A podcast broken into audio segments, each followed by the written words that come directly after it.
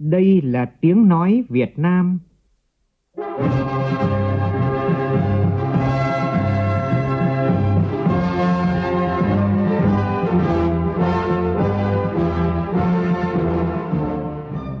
là tiếng nói Việt Nam,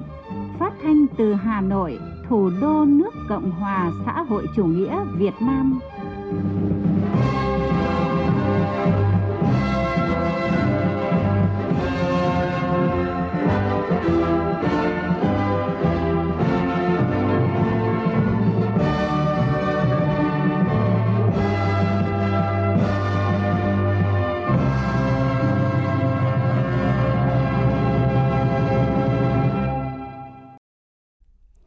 Biên tập viên Duy Quyền xin kính chào quý vị và các bạn. Mời quý vị và các bạn nghe chương trình Thời sự trưa của Đài Tiếng Nói Việt Nam với những nội dung chính sau đây.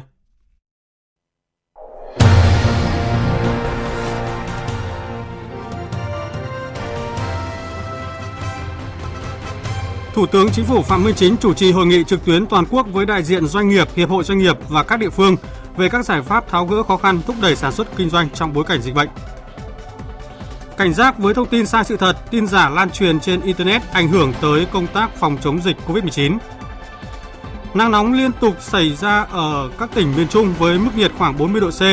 Riêng Thừa Thiên Huế đã xảy ra 7 vụ cháy rừng trên diện rộng. Trong phần tin thế giới, ở nhiều nước Đông Nam Á diễn ra các hoạt động phù hợp kỷ niệm 54 năm hình thành và phát triển Hiệp hội các quốc gia Đông Nam Á ASEAN. Taliban giành quyền kiểm soát nhiều vùng lãnh thổ quan trọng tại Afghanistan. Nhân chuyến thăm hữu nghị chính thức Lào của Chủ tịch nước Nguyễn Xuân Phúc bắt đầu từ ngày mai, trong chương trình, phóng viên Đài Tiếng Nói Việt Nam phỏng vấn ông Sảnh Phết Hùng Bun Nhuông, đại sứ đặc mệnh toàn quyền nước Cộng hòa Dân chủ Nhân dân Lào tại Việt Nam.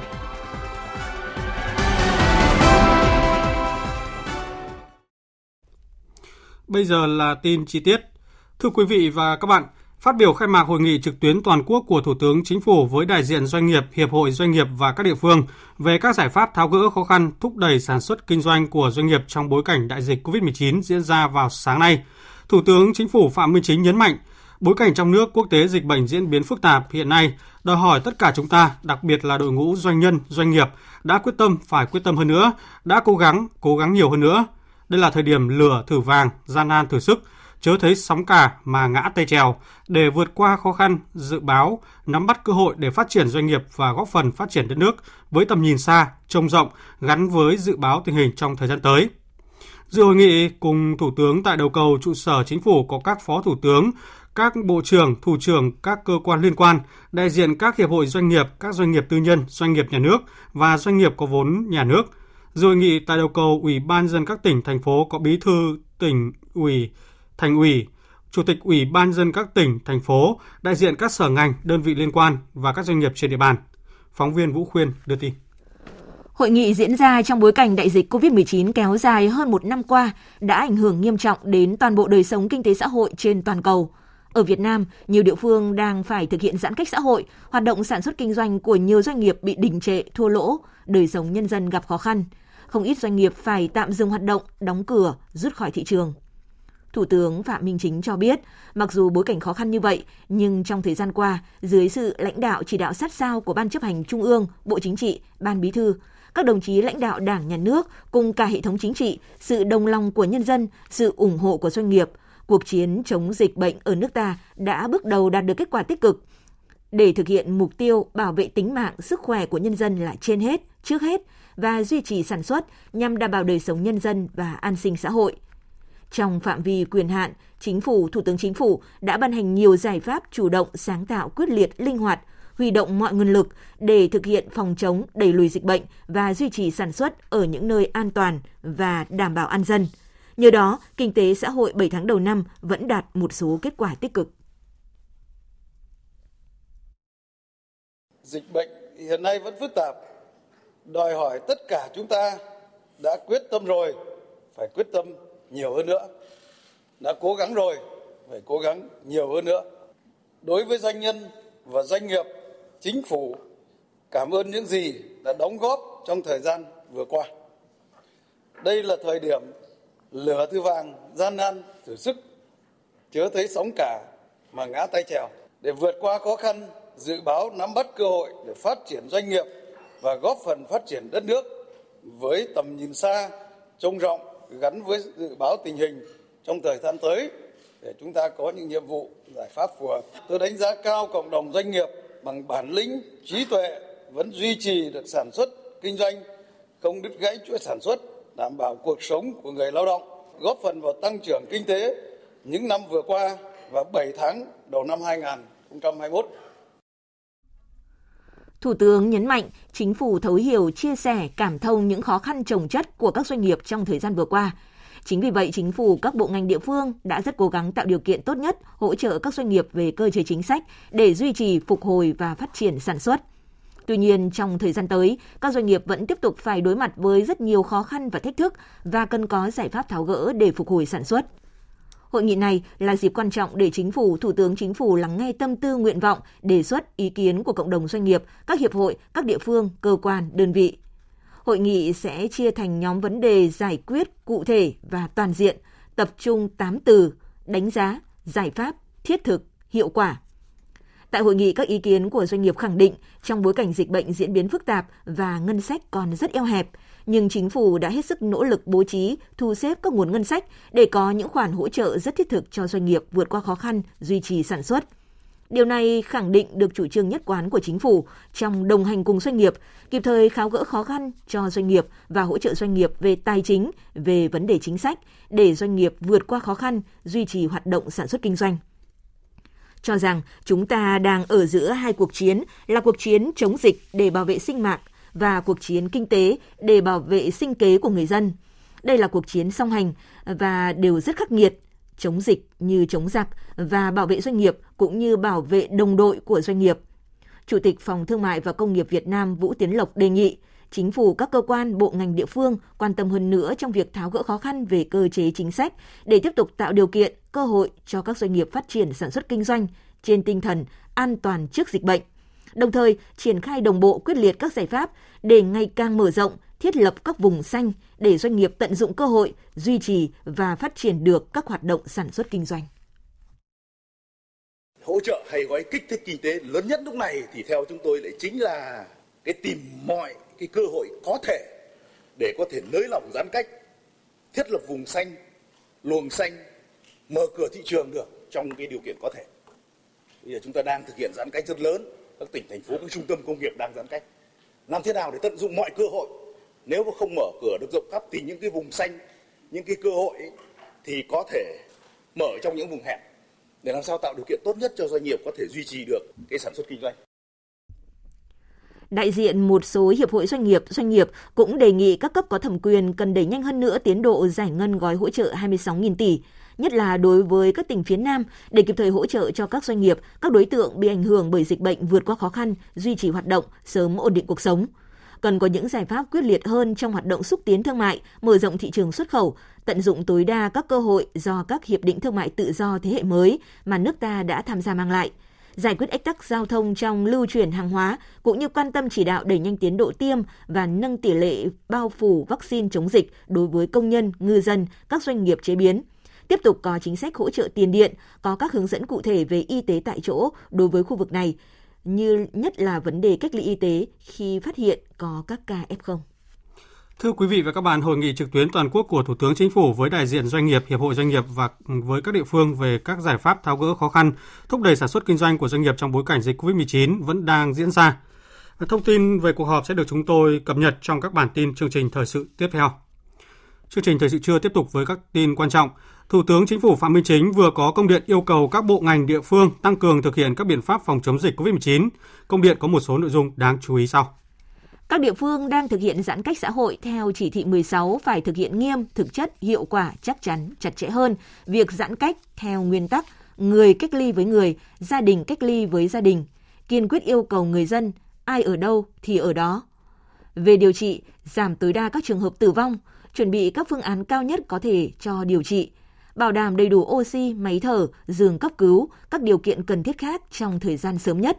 Hoàn thành đưa vào sử dụng nhanh nhất các cơ sở thu dung, điều trị theo mô hình tháp nhiều tầng của Bộ Y tế, tổ chức tốt việc quản lý, điều phối các nguồn lực để kịp thời tiếp nhận điều trị người nhiễm COVID-19 nhằm giảm tỷ lệ diễn biến nặng hơn. Đẩy nhanh tốc độ tiêm vaccine, tổ chức nhiều điểm tiêm cố định và lưu động, tạo thuận lợi và đảm bảo an toàn hiệu quả cho người được tiêm. Trên cơ sở hướng dẫn của Bộ Y tế, Chủ tịch Ủy ban Nhân dân tỉnh, thành phố quyết định đối tượng được ưu tiên tiêm phù hợp với tình hình thực tiễn và yêu cầu phòng chống dịch trên địa bàn. Các địa phương thực hiện giãn cách xã hội phải đặc biệt quan tâm chỉ đạo quyết liệt, hiệu quả hơn nữa việc đảm bảo lưu thông, cung ứng lương thực thực phẩm, nhu yếu phẩm, được sử dụng các nguồn lực, kể cả ngân sách địa phương để cung cấp miễn phí lương thực, thực phẩm thiết yếu cho người dân gặp khó khăn, bảo đảm không để bất kỳ ai bị thiếu ăn, thiếu mặc, đồng thời đáp ứng nhu cầu chăm sóc y tế, sức khỏe cho nhân dân khi cần thiết và tuyệt đối bảo đảm an ninh, an toàn, trật tự trên địa bàn. Nhân chuyến công tác tại Đồng Nai, chiều qua, Ủy viên Bộ Chính trị, Bí thư Trung ương Đảng, trưởng ban tổ chức Trung ương Trương Thị Mai và trưởng ban dân vận Trung ương Bùi Thị Minh Hoài cùng lãnh đạo Tổng Liên đoàn Lao động Việt Nam đã trao tiền và quà với tổng trị giá 25 tỷ đồng cho người lao động trong khu phong tỏa và nhân viên y tế phòng chống dịch COVID-19 trên địa bàn tỉnh Đồng Nai. Bà Trương Thị Mai mong muốn tới đây chính quyền và người dân Đồng Nai sẽ đồng lòng chung tay để vượt qua dịch COVID-19 sớm ổn định sản xuất. Ông Nguyễn Đình Khang, Chủ tịch Tổng Liên đoàn Lao động Việt Nam cho biết, hiện Tổng Liên đoàn Lao động Việt Nam đã quyết định hỗ trợ 1 triệu đồng đối với mỗi nhân viên y tế của các tỉnh thành phía Nam và lực lượng y tế trên cả nước vào các địa phương phía Nam tham gia phòng chống dịch COVID-19. Ngoài ra, Tổng Liên đoàn Lao động Việt Nam quyết định tặng mỗi tỉnh phía Nam 100.000 xuất quà, mỗi xuất quà trị giá 150.000 đồng để giúp công nhân lao động vượt qua khó khăn. Đến nay, tổ chức công đoàn trong cả nước đã trích nguồn tài chính công đoàn và nguồn xã hội hóa với số tiền gần 1.100 tỷ đồng để hỗ trợ cho người lao động ở các địa phương có dịch COVID-19.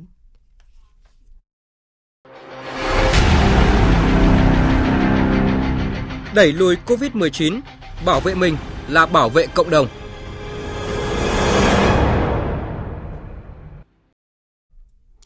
Sáng nay, đoàn công tác của chính phủ do Phó Thủ tướng Vũ Đức Đam, trưởng ban chỉ đạo quốc gia phòng chống dịch COVID-19 làm trưởng đoàn tới làm việc với tỉnh Kiên Giang về công tác phòng chống dịch bệnh. Tại cuộc họp, Phó Thủ tướng Vũ Đức Đam đề nghị tỉnh Kiên Giang phải tận dụng khoảng thời gian giãn cách theo chỉ thị số 16, tăng tần suất xét nghiệm, sàng lọc những khu vực có nguy cơ lây nhiễm cao. Phản ánh của phóng viên Phương Thoa. Tại cuộc họp, các thành viên đoàn công tác nhận định các phân tích dữ liệu về nguy cơ lây nhiễm cho thấy Kiên Giang đang ở mức nguy cơ dịch bệnh rất cao khi ghi nhận chuỗi lây nhiễm trong khoa nội, tiêu hóa, bệnh viện đa khoa tỉnh. Các ca nhiễm bệnh phát hiện qua sàng lọc, lây nhiễm chéo trong khu cách ly, chưa thực hiện xét nghiệm sàng lọc, tầm soát diện rộng. Do đó, Kiên Giang cần đẩy mạnh truy vết, triển khai tại những nơi nguy cơ lây nhiễm dịch cao để phát hiện ca nhiễm trong cộng đồng. Theo Phó Chủ tịch Ủy ban nhân dân tỉnh Kiên Giang Nguyễn Lưu Trung, dịch bệnh COVID-19 vẫn còn phức tạp, diễn biến khó lường.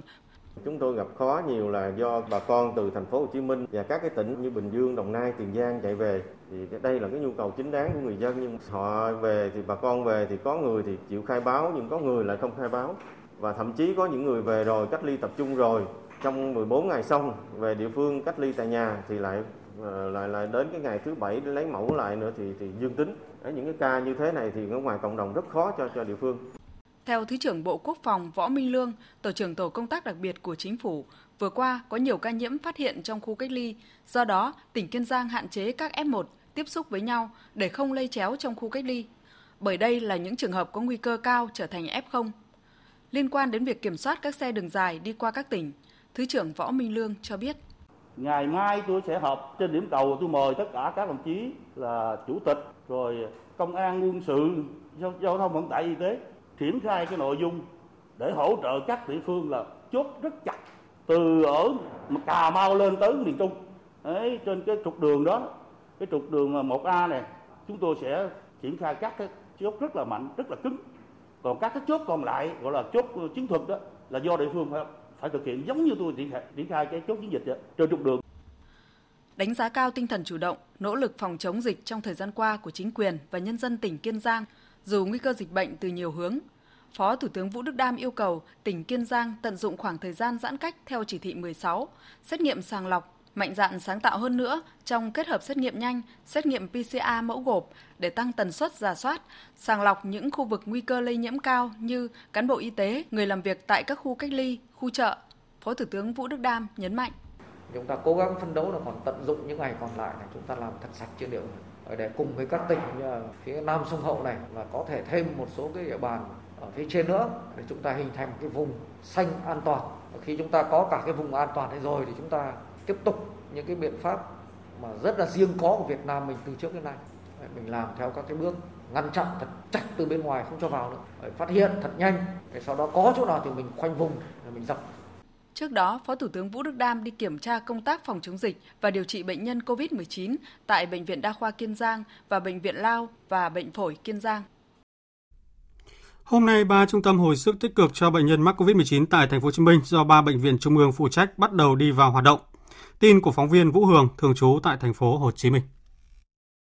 Ba trung tâm hồi sức tích cực này có quy mô 1.500 giường, bao gồm Trung tâm hồi sức Bệnh viện Bạch Mai đặt tại Bệnh viện Giả chiến số 16, quận 7, Trung tâm hồi sức Bệnh viện Trung ương Huế đặt tại Bệnh viện Giả chiến số 13, huyện Bình Chánh, Trung tâm hồi sức Bệnh viện Việt Đức đặt tại Bệnh viện Giả chiến số 14, thành phố Thủ Đức. Mỗi trung tâm đều có quy mô 500 giường.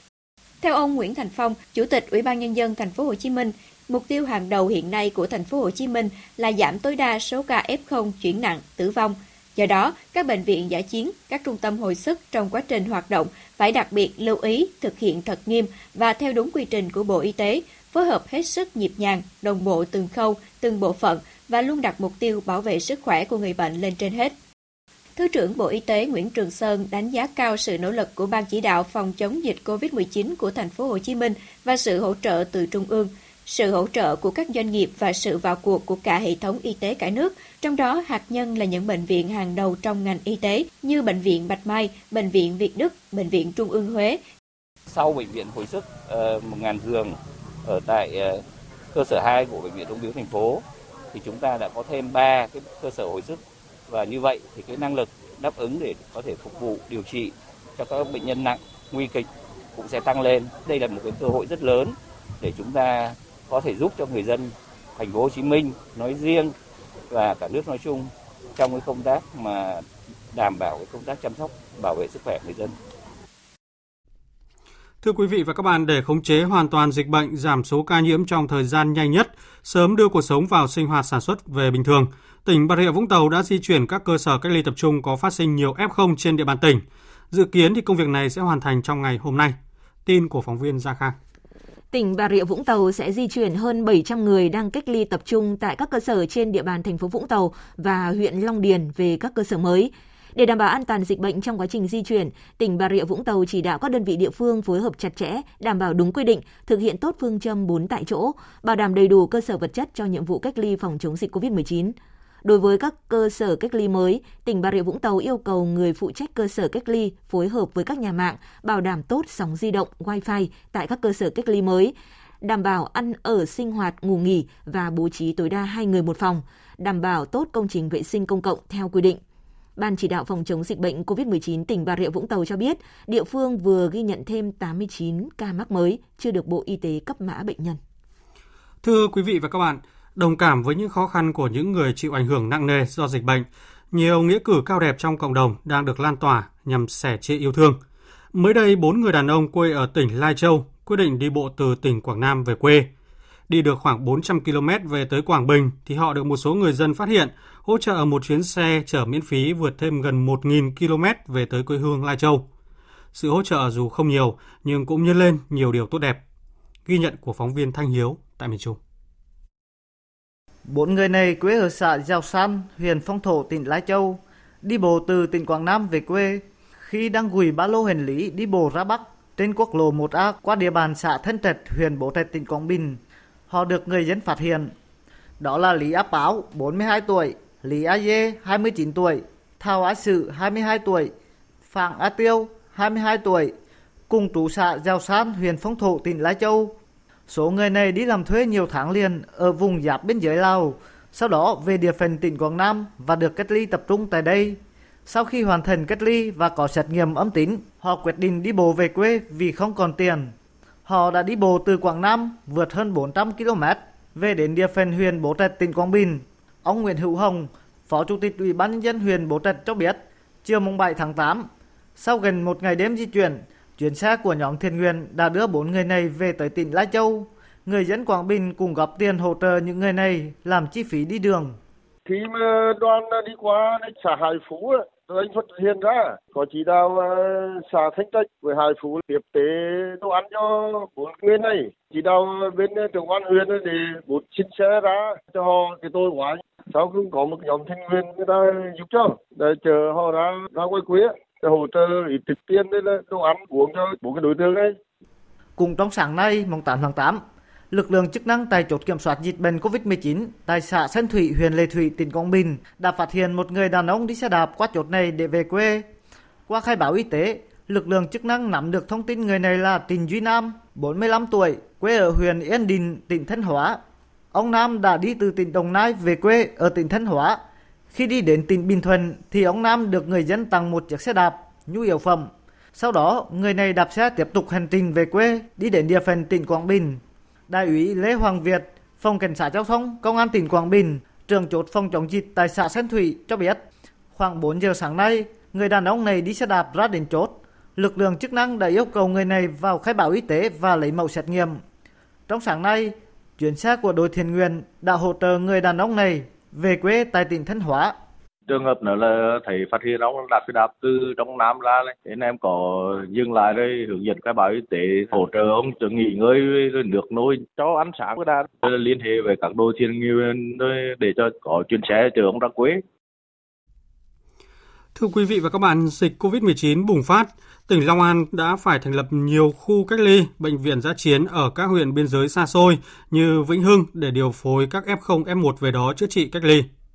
Với trách nhiệm và tình cảm cộng đồng, người dân Vĩnh Hưng tuy còn rất nhiều khó khăn nhưng đều tình nguyện chung tay hỗ trợ các khu cách ly bệnh viện giã chiến và hỗ trợ cả những người sống xung quanh mất đi công an việc làm vì dịch bệnh. Bài viết của Minh Hạnh, phóng viên thường trú Đài Tiếng nói Việt Nam tại thành phố Hồ Chí Minh, ghi nhận sự hỗ trợ ấm lòng này từ vùng biên giới của tỉnh Long An. Hàng ngày, dễ dàng đọc thấy trên nhóm Facebook Vĩnh Hưng quê tôi những dòng tin nhắn như người thân của tôi vừa được đưa vào bệnh viện giả chiến số 6 ở huyện Vĩnh Hưng mà không kịp đem theo đồ đạc, có ai đó tìm tiệm tạp hóa mua dùm được không? Khu cách ly tập trung thiếu rau xanh, chốt kiểm soát dịch cần nước uống, có ai giúp với? Và cũng rất nhanh là những dòng tin trả lời của chính người Vĩnh Hưng. Người thân bạn tên gì, số điện thoại thế nào, mình sẽ mua và gửi giúp. Hay, ngày mai tôi chở ngay 100 kg rau củ cho khu cách ly nha. Hoặc, nhóm sẽ nấu nước chanh xả gừng cho các chốt kiểm soát dịch, vân vân. Sự hỗ trợ gần như lập tức, không so đo, không tính toán gì. Ông Nguyễn Ngọc Lập cho biết, khu cách ly tập trung Vĩnh Bình được tỉnh thành lập từ tháng 8 năm 2020 và ông làm việc ở đây từ đó cho đến giờ. Người dân không phân biệt người cần hỗ trợ từ đâu đến, ai cũng tâm niệm một điều, người ta vì bệnh mới phải xa nhà đến đây chữa bệnh nên đều đáng thương. Ông Lập xúc động nói. Tôi trực tiếp quản lý phục vụ trong cái khu cách ly tròn một năm rồi. Chưa bao giờ tôi cảm thấy ấm áp tình thương tình đoàn kết tình quân dân như hiện nay. Có rất nhiều những nhà hảo tâm âm thầm sát cánh ủng hộ cho tất cả những người trong khu cách ly tập trung không chỉ cùng chính quyền chăm lo đời sống hàng ngày cho người cách ly, người nhiễm COVID-19 và lực lượng tuyến đầu làm việc tại bệnh viện giá chiến, khu cách ly, mà người dân trong huyện còn chung tay hỗ trợ bữa ăn hàng ngày cho những người khó khăn.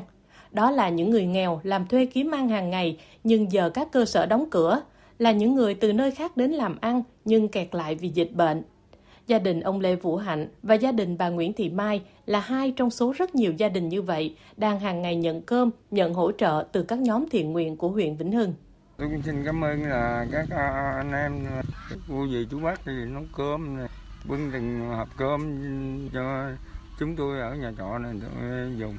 Ở trọ đó rồi gì măng mướn đó rồi cũng khổ. Tấm lòng vàng của mạnh thường quân đó giúp đỡ hỗ trợ cho gia đình chị được ờ,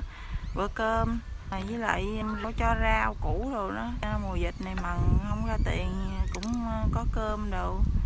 mà quý dữ lắm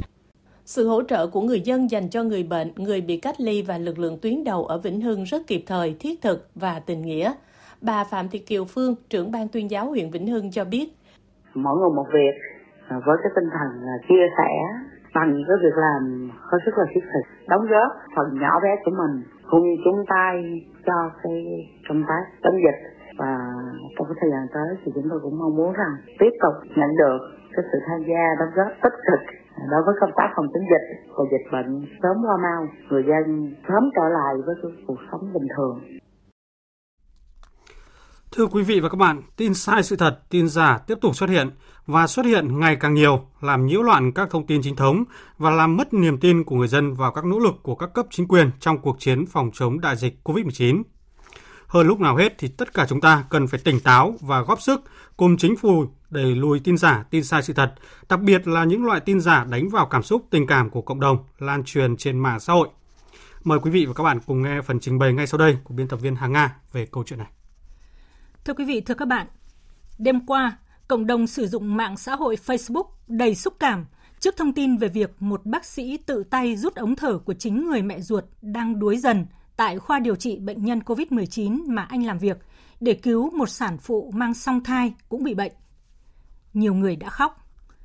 Thông tin được chia sẻ chóng mặt với nhiều bình luận tri ân và cảm thán trước những hoàn cảnh nghiệt ngã do dịch bệnh COVID-19 mang lại mà không kịp nhận ra những chi tiết bất thường trong thông tin được chia sẻ.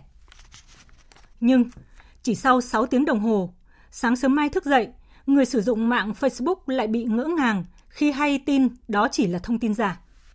Sáng nay, nhiều người trong số hàng loạt người đêm qua chia sẻ thông tin đã đăng status xin lỗi cộng đồng mạng vì việc chia sẻ đầy cảm tính của mình. Trong cái bối cảnh hiện tại ấy, thì cái việc mà để chúng ta nhận biết những thông tin thật và trong nguồn ngộn các cái thông tin về dịch bệnh thì quả thật là cũng tương đối khó. Đặc biệt là những cái thông tin mà lại do những cái người có uy tín chia sẻ ra. Tuy nhiên thì tôi thấy rằng là cũng không thể lấy cái việc đó để mà đổ lỗi là rằng là chúng ta cũng cứ chia sẻ một cách không trách nhiệm. Và đặc biệt là khi mà chúng ta chia sẻ xong mà chúng ta biết rằng đấy là những thông tin giả thì chúng ta càng phải có trách nhiệm hơn với xã hội bằng việc là chúng ta sẽ phải có thông báo rằng cái thông tin đó là cái thông tin giả, thông tin không đáng tin cậy để cho cộng đồng mạng và nhiều người khác cũng cũng là lắm biết được cái điều đấy. Quan điểm của mình thì mình thấy rằng là cái việc này thì những người mà dùng mạng xã hội cũng cần cần thiết phải học cái cách mà kiểm chứng cái nguồn tin từ chính thống ấy. Bởi vì những cái thông tin này nó chỉ được lan tỏa trên mạng thôi mà trong khi đó thì báo chí chính thống chưa đưa thì có nghĩa rằng là cái thông tin đấy mình nghĩ rằng nó chưa chuẩn bản thân khi mình đọc cái tin đó hôm qua mình cũng đã hơi có cái dấu chấm hỏi nghi ngờ và mình tìm ở trên các báo chính thống uh, của Việt Nam nhưng mình không thấy cái tin đấy đưa cho nên mình cũng cũng cũng thấy nó có vấn đề rồi. Và sáng nay thì đúng là như thế thật. Uh, cho nên là mình nghĩ rằng là ừ, có lẽ là khi mà đọc cái thông tin từ mạng xã hội thì cần kiểm chứng từ báo chí. Và lúc này thì mình nghĩ rằng là báo chí cũng phải đóng cái vai trò thực sự rất là khác biệt so với mạng xã hội là mình đưa tin một cách chính thống để cho những người mà đọc đọc tin tức ấy, họ cảm thấy được tin tưởng hơn. Bao nhiêu người đã mắc bẫy? Khi xe tin một quan chức bị bắn tử vong. Tin thành phố Hồ Chí Minh cấm đẻ sau 35 tuổi. Tin một cá nhân đi lung tung dù có Covid-19 và sau đó thì đã được khẳng định là ông bị oan. Tin ngày, tin người trong khu cách ly đòi ăn nho Mỹ hay là tin phóng viên kêu gọi đóng góp cho trẻ hở hàm ếch. Thế mà vẫn rất nhiều người cả tin vào những thông tin chưa được kiểm chứng như thế này. Hầu hết các status đăng tin giả đều dùng câu chữ để mị người khác rằng họ thật tâm muốn điều tốt nhưng lại làm cho các giá trị đạo đức bị đảo lộn. Đại biểu Quốc hội Dương Khắc Mai, đoàn Đắk Nông cho rằng Tôi nghĩ rằng là trong điều kiện hiện nay ấy, thì mọi người dân phải có ý thức và trách nhiệm về cái việc uh, thông tin của mình, nhất là trên trang mạng xã hội. Và tôi đề nghị là cần phải xử lý nghiêm đối với những cái trường hợp mà tung tin giả trên các trang mạng xã hội làm cho Ờ, người dân bất an và làm dối thêm tình hình. Ờ, không giúp ích gì cho cái việc phòng chống dịch của chúng ta. Trong đấy khi là các lực lượng ở tuyến đầu đang ra sức ngày đêm chống dịch thì lại có một bộ phận người ờ, dân rất là thiếu ý thức trong cái việc sử dụng các mạng xã hội. Như một cái trò tiêu khiển hoặc là một cái ý khác thì tôi cho rằng cái việc này cần phải xử lý nghiêm. Thưa quý vị, đợt dịch COVID-19 lần thứ tư này được nhận định là diễn biến phức tạp, kéo dài, khó đoán định được tình hình sắp tới. Do vậy, cùng với nỗ lực quyết tâm của các cấp chính quyền, các ngành chức năng, thì mỗi người dân cần chính là một phần quan trọng để chúng ta kiểm soát, khống chế thành công đại dịch COVID-19. Mỗi người dân khi tiếp cận thông tin trên không gian mạng cần bình tĩnh, tỉnh táo, sàng lọc thông tin, tự trang bị kiến thức về pháp luật, xã hội để nhận diện rõ các thông tin xuyên tạc, giả mạo Đại biểu Nguyễn Thị Thu Hà, đoàn Quảng Ninh cho rằng, ngoài những chế tài mạnh mẽ thì chúng ta cần tăng cường hơn những thông tin chính thống. Tôi thấy là vừa qua thì chính phủ, đặc biệt là Bộ Thông tin Truyền thông đã có các cái quy định về việc ứng xử ở trên mạng rồi là cái việc mà xử lý những cái thông tin tin giả sai sự thật. Và có những cái chế tài xử lý rất là nghiêm. Cái này cần phải tiếp tục và phải làm tốt hơn. Nhưng mà từ cái xử lý tin giả này thì mình phải tuyên truyền trực tiếp về cái chuyện là thông tin rằng đó là tin giả cái điểm thứ hai là phải đăng tải nhiều hơn các cái thông tin chính thống mình cần phải lựa chọn cho nó phù hợp với cách mình truyền tải và mình đưa thông tin cho phù hợp thì như vậy thì chúng ta sẽ đấu tranh được với cái câu chuyện là tin giả. Hãy suy xét kỹ trước những tin giật gân. Cảm xúc là cần thiết cho cuộc sống này nhân văn hơn, nhưng cũng cần tỉnh táo kiểm chứng trước khi chia sẻ những thông tin mà người xem có thể bị đánh lừa bởi lớp vỏ bọc cảm động, nhân văn vì cộng đồng, nhưng kỳ thực lại là sự lừa dối, phản đạo đức. Cuộc chiến với COVID-19 còn dài và gian nan trong thời gian tới. Mỗi người trong chúng ta cần chuẩn bị tâm thế vững vàng, đừng để những thông tin bất lợi, giả mạo, xuyên tạc kéo lùi nỗ lực chung của các cấp các ngành, nhất là những cán bộ, chiến sĩ, y bác sĩ, tình nguyện viên đang làm việc nơi tuyến đầu. Có như vậy, chúng ta mới lan tỏa niềm tin, sự đồng thuận trong toàn xã hội để vượt qua đại dịch. Hãy like, share, có trách nhiệm. Hãy luôn kiểm chứng các thông tin dễ gây sốc. Cảnh giác trước các thông tin dễ làm ta xúc động, đây là việc không dễ, nhưng qua nhiều sự việc, chắc chắn cộng đồng sử dụng mạng xã hội ở Việt Nam sẽ làm được điều này. Quý vị và các bạn vừa nghe nội dung tin giả làm đảo lộn giá trị và mất niềm tin trong cuộc sống. Chương trình tiếp tục với thông tin nắng nóng tại miền Trung. Thưa quý vị, những ngày qua thì nắng nóng liên tục xảy ra trên địa bàn tỉnh Thừa Thiên Huế với mức nhiệt khoảng 40 độ C, làm phát sinh nhiều vụ cháy rừng trên diện rộng, nhất là ở những diện tích rừng thông, rừng trồng. Tin của phóng viên Lê Hiếu. Ngày 7 tháng 8, tại tỉnh Thừa Thiên Huế đã xảy ra 7 vụ cháy rừng ở một số nơi như tiểu khu số 9, xã Phong Xuân, huyện Phong Điền, xã Thường Lộ và Thường Nhật, huyện Nam Đông, xã Thủy Bằng, phường An Tây, thành phố Huế, xã Phong Hiền, huyện Phong Điền và ở khu vực lòng hồ Thủy Điền, Hương Điền. Hiện nay, cơ quan chức năng chưa thống kê được mức độ thiệt hại. Trong đó, đám cháy tại tiểu khu số 9, khu vực Ràng Đông, xã Phong Xuân, huyện Phong Điền. Đến khuya ngày 7 tháng 8, hàng trăm cán bộ chiến sĩ phòng cháy chữa cháy, kiểm lâm và lực lượng tại chỗ mới khống chế và dập tắt. Thông tin ban đầu, ngọn lửa bùng phát tại đây vào khoảng 11 giờ trưa cùng ngày. Sau đó lan rộng ra khoảng 50 hecta rừng, keo tai tường và rừng trồng cây bản địa. Theo chi cục kiểm lâm tỉnh Thừa Thiên Huế, hiện nay mức cảnh báo cháy rừng trên địa bàn tỉnh Thừa Thiên Huế là cấp 5, cấp cực kỳ nguy hiểm. Kiểm tra hiện trường một số vụ cháy, ông Nguyễn Văn Phương, Chủ tịch Ủy ban dân tỉnh Thừa Thiên Huế lưu ý Hiện nay cái công tác tuyên truyền thì vẫn đang được ờ, diễn ra thường xuyên, cái ý thức của người dân cũng khá tốt. Ờ, tuy nhiên là do điều kiện khô hạn kéo dài thì các cái yếu tố về vật liệu nổ nó vẫn diễn ra. Đây cũng là một trong những cái nguyên nhân cơ bản mà dẫn đến cháy rừng hiện nay. Tất nhiên là cũng có uh, khá nhiều các cái vụ cháy do người dân không có ý thức lúc mà tác nghiệp ở trong rừng.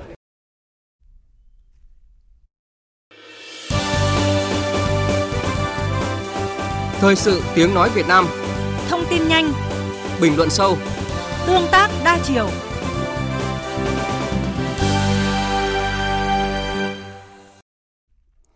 Quý vị và các bạn đang nghe chương trình Thời sự trưa của Đài Tiếng Nói Việt Nam. Thưa quý vị, với chủ đề Chúng ta quan tâm, chúng ta chuẩn bị, chúng ta thịnh vượng của nước Chủ tịch ASEAN 2021 Brunei Darussalam đưa ra, hôm nay Hiệp hội các quốc gia Đông Nam Á ASEAN kỷ niệm 54 năm ngày thành lập ngày 8 tháng 8 theo hình thức trực tuyến. Hương Trà, phóng viên thường trú Đài Tiếng Nói Việt Nam tại Indonesia, phản ánh. Mở đầu buổi lễ trực tuyến, Tổng thư ký ASEAN ông Dato Lim Chok Hơi cho biết, ASEAN kỷ niệm 54 năm ngày thành lập trong bối cảnh đại dịch COVID-19 đã gây ra những thách thức chưa từng có, gây ảnh hưởng trầm trọng thêm môi trường kinh tế, xã hội và đời sống của người dân. Nhưng kể từ khi đại dịch xảy ra vào tháng 3 năm ngoái, ASEAN đã tận dụng cơ hội để củng cố và trở thành một cộng đồng bền vững và hòa nhập. So với năm ngoái, ASEAN hiện đã có thông tin công khai và toàn diện hơn về dịch COVID-19. Tổng thư ký ASEAN nhấn mạnh. Also know better on how to protect, prevent and contain the virus. Chúng ta đã biết rõ hơn về cách phòng ngừa và ngăn chặn virus và các chương trình tiêm chủng đã được triển khai ở tất cả các quốc gia thành viên ASEAN. Tuy nhiên, cũng có những thách thức mới, đặc biệt là khi đối mặt với sự xuất hiện của các biến thể mới. Vì vậy, cuộc chiến chống lại đại dịch vẫn là một ưu tiên của khu vực, như một điều kiện tiên quyết để phục hồi mạnh mẽ. Tôi lạc quan rằng ASEAN có thể biến những thách thức hiện tại thành cơ hội mới. Cộng đồng ASEAN sẽ tiếp tục duy trì chủ nghĩa đa phương và xây dựng quan hệ đối tác chặt chẽ hơn với tất cả các bên liên quan để tăng cường các ứng phó với đại dịch và phục hồi kinh tế. Hướng tới khả năng phục hồi lâu dài hậu đại dịch, ASEAN cần đẩy nhanh chuyển đổi kỹ thuật số toàn diện và đạt được sự bền vững trong khu vực trên tất cả các lĩnh vực, bao gồm đầu tư, nông nghiệp, tài chính, cơ sở hạ tầng, năng lượng và quản lý thiên tai. Trong bài phát biểu tại buổi lễ, Bộ trưởng Ngoại giao Cộng hòa Indonesia bà Retno Marsudi cho rằng ASEAN phải tiếp tục đổi mới, phát triển các cơ chế mới để tăng cường khả năng phục hồi của khu vực trong thời gian đại dịch, đồng thời duy trì tinh thần đoàn kết và hợp tác ASEAN. Bên cạnh đó, bà kêu gọi các quốc gia thành viên ASEAN đóng vai trò tích cực trong hòa bình và ổn định ở khu vực. Nữ Ngoại trưởng Indonesia Retno Marsudi nhấn mạnh. The pandemic is hardly our only challenge. Đại dịch không phải là thách thức duy nhất của chúng ta. Hòa bình và ổn định khu vực cũng đòi hỏi sự quan tâm chú ý khi các cuộc cạnh tranh quyền lực không có dấu hiệu giảm và có khả năng gây ra sự chia rẽ. ASEAN cần thúc đẩy các nguyên tắc và giá trị được nêu trong tầm nhìn ASEAN về Ấn Độ Dương, Thái Bình Dương, bao gồm đối thoại về xung đột lòng tin chiến lược và hợp tác trong cạnh tranh. Đồng thời chúng ta phải thể hiện vai trò trung tâm của ASEAN trong việc giải quyết các thách thức chung.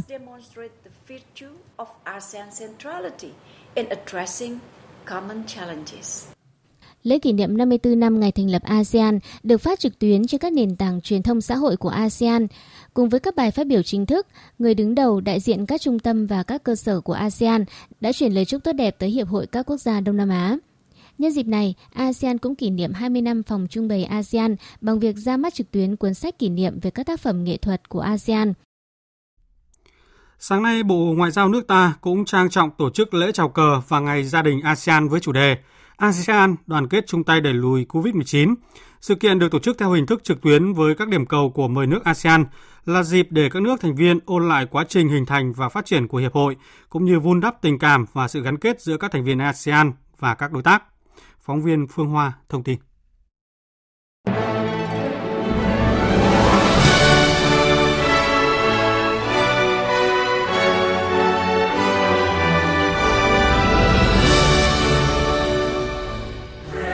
Dù tổ chức theo hình thức trực tuyến nhưng lễ chào cờ ASEAN sáng nay diễn ra trang trọng với sự tham gia của đại diện các nước thành viên ASEAN tại các điểm cầu. Phát biểu tại lễ chào cờ ASEAN, Bộ trưởng Ngoại giao Bùi Thanh Sơn nhấn mạnh. Thay mặt chính phủ Việt Nam, tôi gửi lời chúc mừng đến tất cả các bạn nhân dịp kỷ niệm 54 năm ngày thành lập Hiệp hội các quốc gia Đông Nam Á ASEAN. Nhân dịp này, tôi cũng muốn bày tỏ lòng cảm ơn với sự hợp tác cả trực tiếp và trực tuyến của các nước để tổ chức thành công các sự kiện ý nghĩa ngày hôm nay. Cùng với nhau, tôi tin rằng chúng ta sẽ cùng vượt qua những thách thức và khó khăn hiện nay. Bộ trưởng Bùi Thanh Sơn cũng đánh giá cao sự kiện Ngày gia đình ASEAN với chủ đề ASEAN đoàn kết chung tay đẩy lùi COVID-19. Đây là sáng kiến và nỗ lực của nhóm phụ nữ cộng đồng ASEAN tại Hà Nội, là thông điệp ý nghĩa gửi đến các nước thành viên ASEAN trong bối cảnh dịch COVID-19 vẫn đang diễn biến phức tạp ở nhiều nước trong khu vực và trên toàn cầu. Ngay sau lễ chào cờ, Ngày gia đình ASEAN đã diễn ra với nhiều hoạt động phong phú hấp dẫn theo hình thức trực tuyến. Tại sự kiện, Thứ trưởng Bộ Ngoại giao Nguyễn Quốc Dũng, trưởng som ASEAN của Việt Nam cũng khẳng định đây là dịp để các thành viên đại gia đình ASEAN tăng cường hiểu biết lẫn nhau, thắt chặt tình đoàn kết và hữu nghị. Thứ trưởng Ngoại giao Nguyễn Quốc Dũng cũng khẳng định những hoạt động như lễ chào cờ, lễ kỷ niệm ngày ASEAN, ngày gia đình ASEAN là dịp thể hiện tinh thần của cộng đồng ASEAN, đặc biệt trong giai đoạn nhiều thử thách hiện nay. Trong khuôn khổ Ngày gia đình ASEAN, các nước thành viên đã trình chiếu các tiết mục văn nghệ đặc sắc của mỗi nước. Đặc biệt, đầu cầu Việt Nam đã giới thiệu với bạn bè khu vực ca khúc vui nhộn Gencovi, vũ điệu rửa tay với sự tham gia hưởng ứng của tất cả các điểm cầu còn lại. Dịp này, Việt Nam cũng giới thiệu đến các nước ASEAN về Tết Trung Thu, một nét văn hóa đặc sắc của Việt Nam.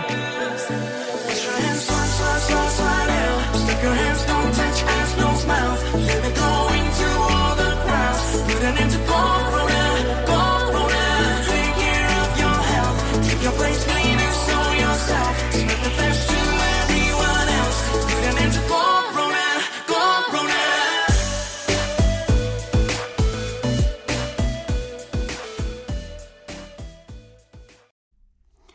Thưa quý vị và các bạn, nhân dịp này thì Thủ tướng Campuchia Hun Sen đã gửi thông điệp chúc mừng và khẳng định Campuchia sẽ tiếp tục nỗ lực tăng cường các hoạt động chung khi các nước này đảm nhiệm chủ tịch luân phiên của ASEAN vào năm tới.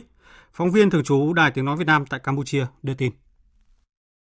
Trong thông điệp kỷ niệm ngày ASEAN lần thứ 54, Thủ tướng Chính phủ Hoàng gia Campuchia Somdech Techo Hun Sen cho biết, với vai trò Chủ tịch luân phiên ASEAN vào năm 2022, Campuchia sẽ thúc đẩy các cơ chế nhằm giải quyết hiệu quả những thách thức chung mà toàn khu vực đang phải đối mặt, qua đó xây dựng một cộng đồng ASEAN hài hòa và năng động hơn. Ông cho rằng với sự ủng hộ và đoàn kết mạnh mẽ của các nước thành viên ASEAN và các đối tác bên ngoài, Campuchia sẽ nỗ lực đảm bảo đạt được những kết quả thực chất mang lại lợi ích cho người dân trong toàn khu vực và không để bất kỳ ai bị bỏ lại phía sau.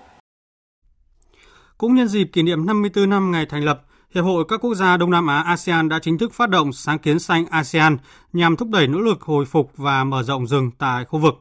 Võ Giang, phóng viên thường trú Đài Tiếng Nói Việt Nam tại Indonesia, theo dõi khu vực ASEAN, đưa tin. Sáng kiến xanh ASEAN đặt mục tiêu trồng thêm ít nhất 10 triệu cây xanh tự nhiên và phục hồi các khu rừng ở Đông Nam Á trong vòng 10 năm tới. Sáng kiến sẽ ghi nhận, trao thưởng cho các cá nhân, tổ chức đến từ các quốc gia thành viên ASEAN có các hoạt động, chương trình phủ xanh, trồng cây, đóng góp vào việc phục hồi hệ sinh thái, chống sa mạc hóa, ngăn chặn suy thái đất, đa dạng sinh học, cải thiện phúc lợi và sinh kế của người dân. Chương trình thể hiện sự hợp tác và cam kết mạnh mẽ giữa 10 quốc gia thành viên ASEAN trong việc bảo tồn đa dạng sinh học và phục hồi hệ sinh thái trong khu vực. Khu vực Đông Nam Á hiện vẫn đóng vai trò quan trọng trong hệ sinh thái chung toàn cầu khi có tới 60% diện tích than bùn, 42% rừng ngập mặn và 15% rừng nhiệt đới của thế giới nằm tại các quốc gia ASEAN. Tuy nhiên, khu vực này cũng dễ bị thương tổn bởi các rủi ro liên quan khí hậu và các hoạt động làm mất đa dạng sinh học do con người gây ra. Chương trình thời sự trưa tiếp tục với các tin thế giới đáng chú ý khác. Thành phố Sebekan, thủ phủ của miền Bắc Jordan của Afghanistan, đã rơi vào tay Taliban hôm qua sau nhiều tuần lực lượng Hồi giáo vũ trang này đụng độ với các lực lượng chính phủ. Thành phố có tính chất chiến lược này là tỉnh lỵ thứ hai trên cả nước mà chính phủ Afghanistan đã để mất trong hai ngày qua khi phải đối mặt với cuộc chiến ngày càng khốc liệt của Taliban. Và cũng liên quan đến tình hình tại Afghanistan thì giới chức nước này vừa cho biết Taliban đã sát hại một phi công thuộc lực lượng không quân nước này bằng bom xe tại một quận thuộc thủ đô Kabul. Người phát ngôn của Taliban đã ra tuyên bố thừa nhận trách nhiệm. Lực lượng này cũng tuyên bố có kế hoạch sát hại các đội ngũ phi công quân sự được Mỹ và Tổ chức Hiệp ước Bắc Đại Tây Dương NATO đào tạo cho quốc gia Tây Nam Á này. Ít nhất thì 7 phi công Afghanistan đã bị thiệt mạng trước vụ đánh bom xe diễn ra vào ngày hôm qua. Quý vị và các bạn đang nghe chương trình Thời sự trưa của Đài Tiếng Nói Việt Nam. Thưa quý vị và các bạn, nhận lời mời của Tổng Bí thư Chủ tịch nước Cộng hòa Dân chủ Nhân dân Lào từ ngày 9 đến ngày 10 tháng 8, Chủ tịch nước Nguyễn Xuân Phúc cùng phu nhân và đoàn đại biểu cấp cao Đảng, Nhà nước Việt Nam sẽ thăm hữu nghị chính thức nước Cộng hòa Dân chủ Nhân dân Lào. Đây cũng là chuyến thăm công du nước ngoài đầu tiên của Chủ tịch nước Nguyễn Xuân Phúc trên cương vị là Chủ tịch nước. Nhân dịp này, phóng viên Nguyễn Xuyến, Ban Đối ngoại VOV5 đã phỏng vấn ông Sảnh Phết Hùng Bun Nhuông, đại sứ đặc mệnh toàn quyền nước Cộng hòa Dân chủ Nhân dân Lào tại Việt Nam. Mời quý vị và các bạn cùng nghe. Xin chào đại sứ Sảnh Phết Hùng Bun Nhuông. Lào là quốc gia đầu tiên mà Chủ tịch nước Nguyễn Xuân Phúc lựa chọn và tới thăm ngay sau khi Quốc hội bầu giữ trọng trách Chủ tịch nước nhiệm kỳ mới và ngay sau khi chuyến thăm Việt Nam của Tổng bí thư Chủ tịch nước Lào. Thưa đại sứ, Đảng và Nhà nước Lào coi chuyến thăm lần này của Chủ tịch nước Nguyễn Xuân Phúc có ý nghĩa và tầm quan trọng như thế nào? คือดังที่พวกเราหูน้ำกันแล้วว่าการเยี่ยมยามสันทวาไมตรีอย่างเป็นทางการ Đây là ngày chuyến công du nước ngoài đầu tiên của đồng chí Nguyễn Xuân Phúc, Chủ tịch nước Cộng hòa xã hội chủ nghĩa Việt Nam sau khi Quốc hội khóa 15 bầu đồng chí giữ cương vị Chủ tịch nước Cộng hòa xã hội chủ nghĩa Việt Nam nhiệm kỳ 2021-2026. Tôi nghĩ rằng chuyến thăm này góp phần quan trọng vào việc giữ gìn truyền thống tốt đẹp và sự sinh động của quan hệ đặc biệt Lào-Việt Nam, mở ra giai đoạn mới trong quan hệ hợp tác giữa hai đảng, hai nhà nước và nhân dân hai dân tộc Lào-Việt Nam nhằm tiếp tục tăng cường quan hệ hữu nghị vĩ đại, tình đoàn kết đặc biệt và hợp tác toàn diện giữa hai đảng, hai nhà nước và nhân dân hai nước ngày càng đơm hoa kết trái. Đồng thời, cũng là sự khẳng định cho thế giới thấy rằng, mặc dù bối cảnh quốc tế khu vực có những diễn biến rất phức tạp khó lường, đặc biệt là sự lây lan của dịch COVID-19, nhưng việc tăng cường quan hệ hợp tác, đi lại thăm hỏi lẫn nhau của lãnh đạo cấp cao hai đảng, hai nhà nước và nhân dân hai nước chúng ta vẫn được diễn ra. Điều này thể hiện sự đoàn kết đồng lòng, cùng nắm tay nhau vượt qua mọi khó khăn và cùng phát triển vì hạnh phúc của nhân dân hai nước Lào Việt Nam.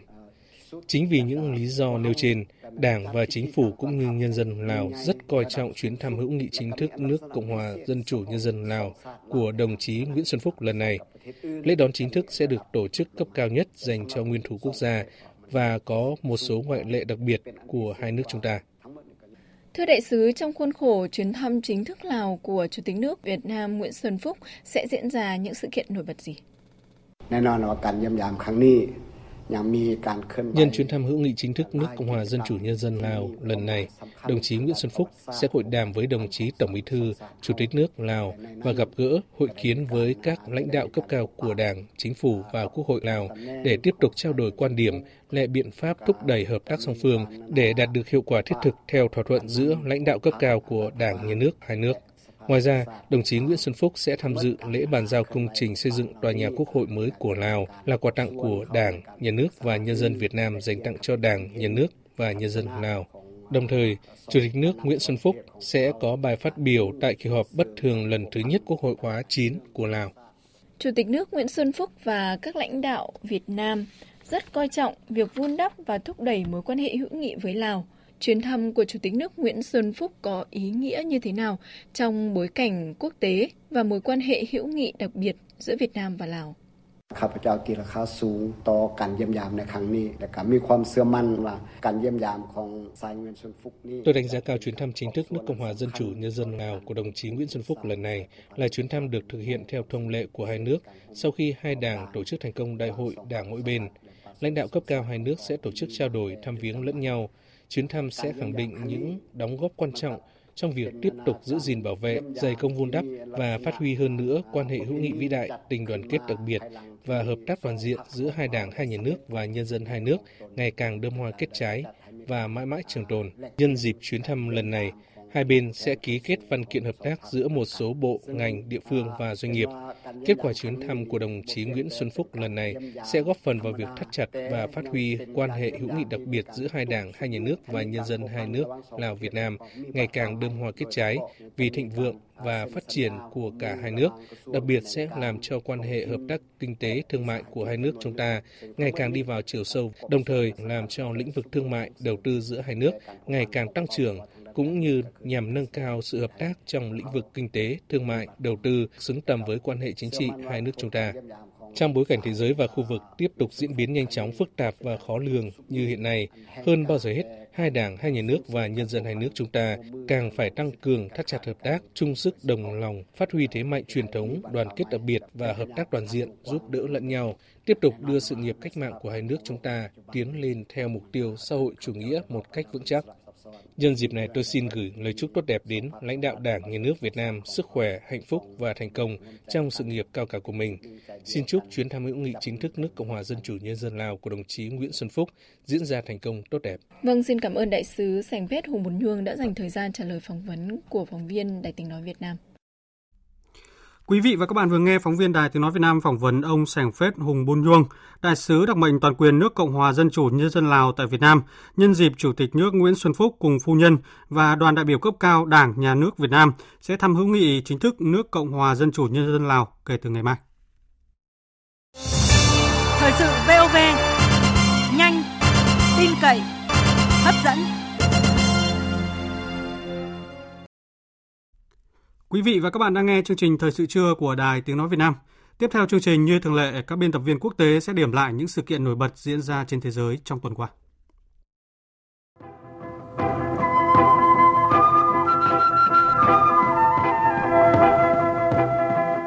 Thưa quý vị và các bạn, hôm nay mùng 8 tháng 8 đánh dấu 54 năm thành lập Hiệp hội các quốc gia Đông Nam Á ASEAN, mùng 8 tháng 8 năm 1967, mùng 8 tháng 8 năm 2021. Ngày ASEAN hàng năm là dịp để các nước thành viên nhìn lại quá trình phát triển của ASEAN trong quá trình trở thành một trong những khu vực kinh tế lớn, phát triển năng động của thế giới. Trong bối cảnh đại dịch COVID-19 tiếp diễn phức tạp năm nay, với vai trò chủ tịch ASEAN, Brunei nhấn mạnh chủ đề Chúng ta quan tâm, chúng ta chuẩn bị, chúng ta thịnh vượng. Qua đó thúc đẩy ASEAN từng bước tiến tới phục hồi kinh tế thông qua khuôn khổ phục hồi toàn diện ASEAN. Trong tuần, sau 5 ngày làm việc hiệu quả từ ngày mùng 2 đến mùng 6 tháng 8, Hội nghị trực tuyến Bộ trưởng Ngoại giao ASEAN lần thứ 54 gồm hơn 20 hội nghị các bộ trưởng ngoại giao của ASEAN và giữa ASEAN với các đối tác trong khuôn khổ ASEAN Cộng 1, ASEAN Cộng 3, cấp cao Đông Á EAS và diễn đàn khu vực ASEAN ARF đã thành công tốt đẹp. Đánh giá những điểm nhấn nổi bật của chuỗi hội nghị, Thứ trưởng Bộ Ngoại giao, trưởng quan chức cao cấp SOM ASEAN Việt Nam Nguyễn Quốc Dũng khẳng định. Điểm nhấn mà hội nghị đạt được ấy, là cái thể định rằng là càng trong khó khăn thì càng thấy được cái giá trị, cũng như là cái nhận thức về giá trị của ASEAN nó càng ngày càng tăng. Cái điểm thứ hai nữa, đó là vấn đề Myanmar. Cái hội nghị này đã quyết tâm để triển khai thực hiện cái đồng thuận 5 điểm của các nhà lãnh đạo và đã là đạt được một cái đồng thuận rất khó khăn là việc cử đặc phái viên ASEAN. Về Covid thì ASEAN cũng đã khẳng định lại tiếp tục các cái kế hoạch hợp tác với nhau cũng như là nhận được rất nhiều các cái cam kết các nước đối tác hỗ trợ ASEAN vượt qua dịch bệnh. Về đối ngoại, thì ASEAN cũng đã đạt được một mục rất quan trọng, đó là việc đồng ý ờ, chấp thuận để Vương quốc Anh trở thành đối tác đối thoại của ASEAN. Thành công của chuỗi sự kiện tiếp tục khẳng định vai trò và giá trị của ASEAN sau hơn nửa thế kỷ phát triển. Kết quả của các hội nghị một lần nữa cho thấy ASEAN vẫn vững vàng trong tiến trình xây dựng cộng đồng ASEAN sau năm 2025, bất chấp những tác động tiêu cực từ những thách thức mới nổi như đại dịch COVID-19, bất ổn tại Myanmar, tình hình phức tạp ở Biển Đông. Đáng chú ý, Hội nghị Bộ trưởng Ngoại giao ASEAN lần thứ 54 đã ra thông cáo chung, trong đó có đề cập đến tình hình Biển Đông. Theo đó, hội nghị đã tái khẳng định sự cần thiết tăng cường lòng tin và sự tin cậy lẫn nhau, tự kiềm chế tiến hành các hoạt động có thể làm phức tạp hay leo thang tranh chấp và ảnh hưởng đến hòa bình và ổn định của khu vực. Các đại biểu tiếp tục khẳng định nhu cầu giải quyết các tranh chấp một cách hòa bình, phù hợp với các nguyên tắc của luật pháp quốc tế đã được công nhận rộng rãi, trong đó có Công ước Liên Hợp Quốc về luật biển UNCLOS 1982. Hội nghị hoan nghênh mối quan hệ hợp tác không ngừng được cải thiện giữa ASEAN và Trung Quốc, cũng như những tiến bộ đạt được trong các cuộc đàm phán thực chất nhằm sớm hoàn thiện bộ quy tắc ứng xử tại Biển Đông COC thực chất và hiệu quả, phù hợp với luật pháp quốc tế, trong đó có UNCLOS 1982. Về tình hình Myanmar hồi đầu tuần, Myanmar đã thành lập chính phủ tạm quyền do Tổng tư lệnh quân đội Myanmar, Thống tướng Min Aung Hlaing làm thủ tướng. Thống tướng Hà Lan tuyên bố Myanmar dự kiến tổ chức cuộc tổng tuyển cử mới vào nửa cuối năm 2023, đồng thời cam kết tổ chức bầu cử đa đảng và khẳng định chính phủ sẵn sàng làm việc với đặc phái viên mới của ASEAN.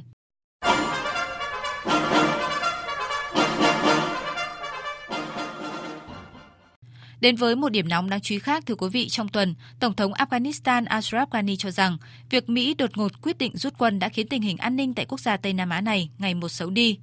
Tuyên bố được đưa ra trong bối cảnh Taliban đang gia tăng các cuộc tấn công nhằm mở rộng phạm vi chiếm giữ các thành phố và thị trấn. Mới nhất ngày 6 tháng 8, thành phố Jarani của tỉnh Nimrod đã rơi vào tay Taliban. Trước đó, các tay súng Taliban đã sát hại người đứng đầu chính quyền huyện Sayed Abad tại tỉnh Maidan Wardak, đồng thời thực hiện vụ tấn công nhằm vào nhiều quan chức ngay tại thủ đô Kabul, khiến 4 người thiệt mạng.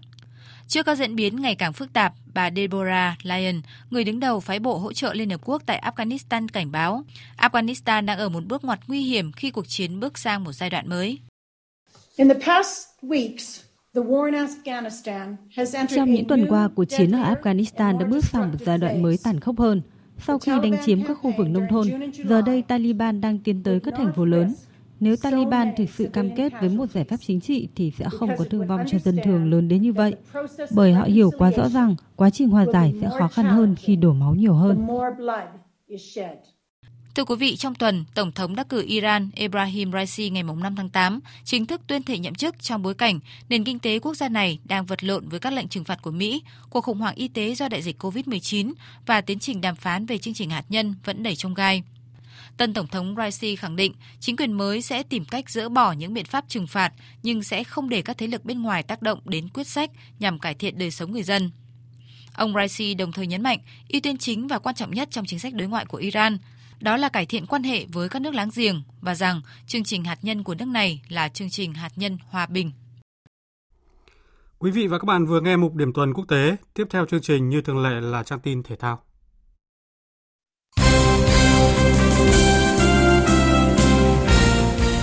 Quý vị và các bạn thân mến, tối qua ngày 7 tháng 8, đội tuyển Olympic Brazil đã đánh bại đội tuyển Olympic Tây Ban Nha với tỷ số 2-1 sau 120 phút ở trận tranh huy chương vàng môn bóng đá nam Olympic Tokyo 2020. Hai đội đã tạo ra thế trận chắc chắn và kết quả chỉ được định đoạt bởi những khoảnh khắc của các cá nhân. Phút bù giờ của hiệp 1, Cunha đã mở tỷ số cho Brazil. Tuy nhiên, đến phút thứ 61, Oyayaba đưa trận đấu trở lại vạch xuất phát bằng pha nhoài người dứt điểm đẹp mắt, san bằng cách biệt cho tuyển Tây Ban Nha. Bước sang hiệp phụ, hàng thủ Tây Ban Nha lại mắc sơ suất với tốc độ ấn tượng Malcolm không bỏ lỡ cơ hội để ấn định chiến thắng 2-1 cho đội tuyển Olympic Brazil ở phút thứ 109. Selecao đã trở thành đội tuyển Nam Mỹ thứ hai sau Uruguay và Argentina vô địch môn bóng đá nam ở hai kỳ Thế vận hội liên tiếp.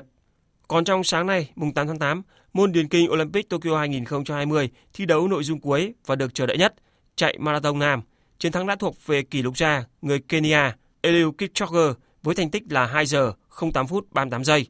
Chiến thắng này đã giúp vận động viên 36 tuổi bảo vệ thành công chiếc huy chương vàng đoạt được ở Olympic Rio 2016 và trở thành người thứ ba trong lịch sử đoạt huy chương vàng môn marathon nam trong hai kỳ Thế vận hội liên tiếp.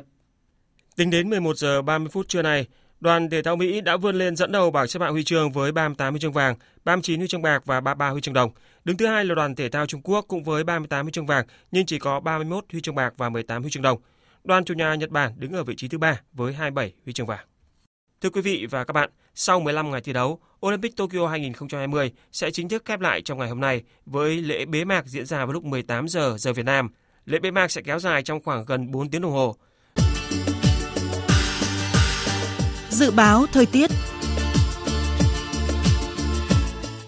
Bắc Bộ và Trung Bộ hôm nay tiếp tục nắng nóng và nắng nóng gay gắt. Riêng khu vực Trung Bộ có nơi trên 40 độ và Trung tâm Dự báo Khí tượng Thủy văn Quốc gia cho biết nắng nóng ở Bắc Bộ sẽ còn kéo dài đến ngày mùng 10 tháng 8, còn tại uh, Trung Bộ khả năng kéo dài cho đến giữa tháng. Riêng khu vực vùng núi Bắc Bộ chiều tối và đêm nay có mưa rào và rông, cục bộ có nơi mưa vừa mưa to. Và sau đây sẽ là phần dự báo chi tiết các khu vực chiều và đêm nay. Phía Tây Bắc Bộ chiều nắng nóng, có nơi nắng nóng gay gắt. Chiều tối và đêm có mưa rào và rông rải rác, cục bộ có mưa to. Nhiệt độ từ 24 đến 37 độ, có nơi trên 37 độ. Phía Đông Bắc Bộ chiều nắng nóng, có nơi nắng nóng gay gắt. Chiều tối và đêm có mưa rào và rông vài nơi. Riêng vùng núi, cục bộ có mưa to. Nhiệt độ từ 26 đến 37 độ. Các tỉnh từ Thanh Hóa đến Thừa Thiên Huế chiều nắng nóng và nắng nóng gay gắt, có nơi đặc biệt gay gắt. Chiều tối và đêm có mưa rào và rông vài nơi, nhiệt độ từ 28 đến 39 độ, có nơi trên 40 độ.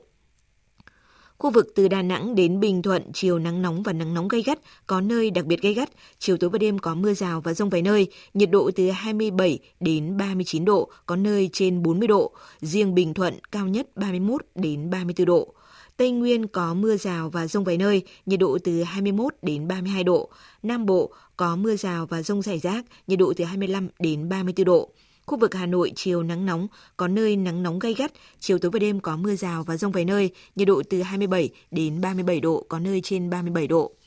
Tiếp theo là dự báo thời tiết biển, vịnh Bắc Bộ có mưa rào và rông vài nơi, tầm nhìn xa trên 10 km, gió Tây Nam đến Nam cấp 4. Vùng biển từ Quảng Trị đến Ninh Thuận không mưa, tầm nhìn xa trên 10 km, gió Tây Nam cấp 4, cấp 5. Vùng biển từ Bình Thuận đến Cà Mau, từ Cà Mau đến Kiên Giang và Vịnh Thái Lan có mưa rào và rông vài nơi, tầm nhìn xa trên 10 km, gió Tây Nam cấp 4, cấp 5 khu vực Bắc giữa và Nam Biển Đông và khu vực quần đảo Hoàng Sa thuộc thành phố Đà Nẵng, khu vực quần đảo Trường Sa thuộc tỉnh Khánh Hòa có mưa rào và rông vài nơi, tầm nhìn xa trên 10 km, gió Tây Nam cấp 4, cấp 5. Những thông tin thời tiết vừa rồi đã kết thúc chương trình Thời sự trưa nay của Đài Tiếng Nói Việt Nam. Chương trình hôm nay do các biên tập viên Duy Quyền, Hoàng Ân, Bùi Chuyên, Hằng Nga tổ chức biên soạn và thực hiện, cùng sự tham gia của kỹ thuật viên Hồng Vân, chịu trách nhiệm nội dung Nguyễn Vũ Duy. Cảm ơn quý vị đã quan tâm lắng nghe. Kính chào và hẹn gặp lại.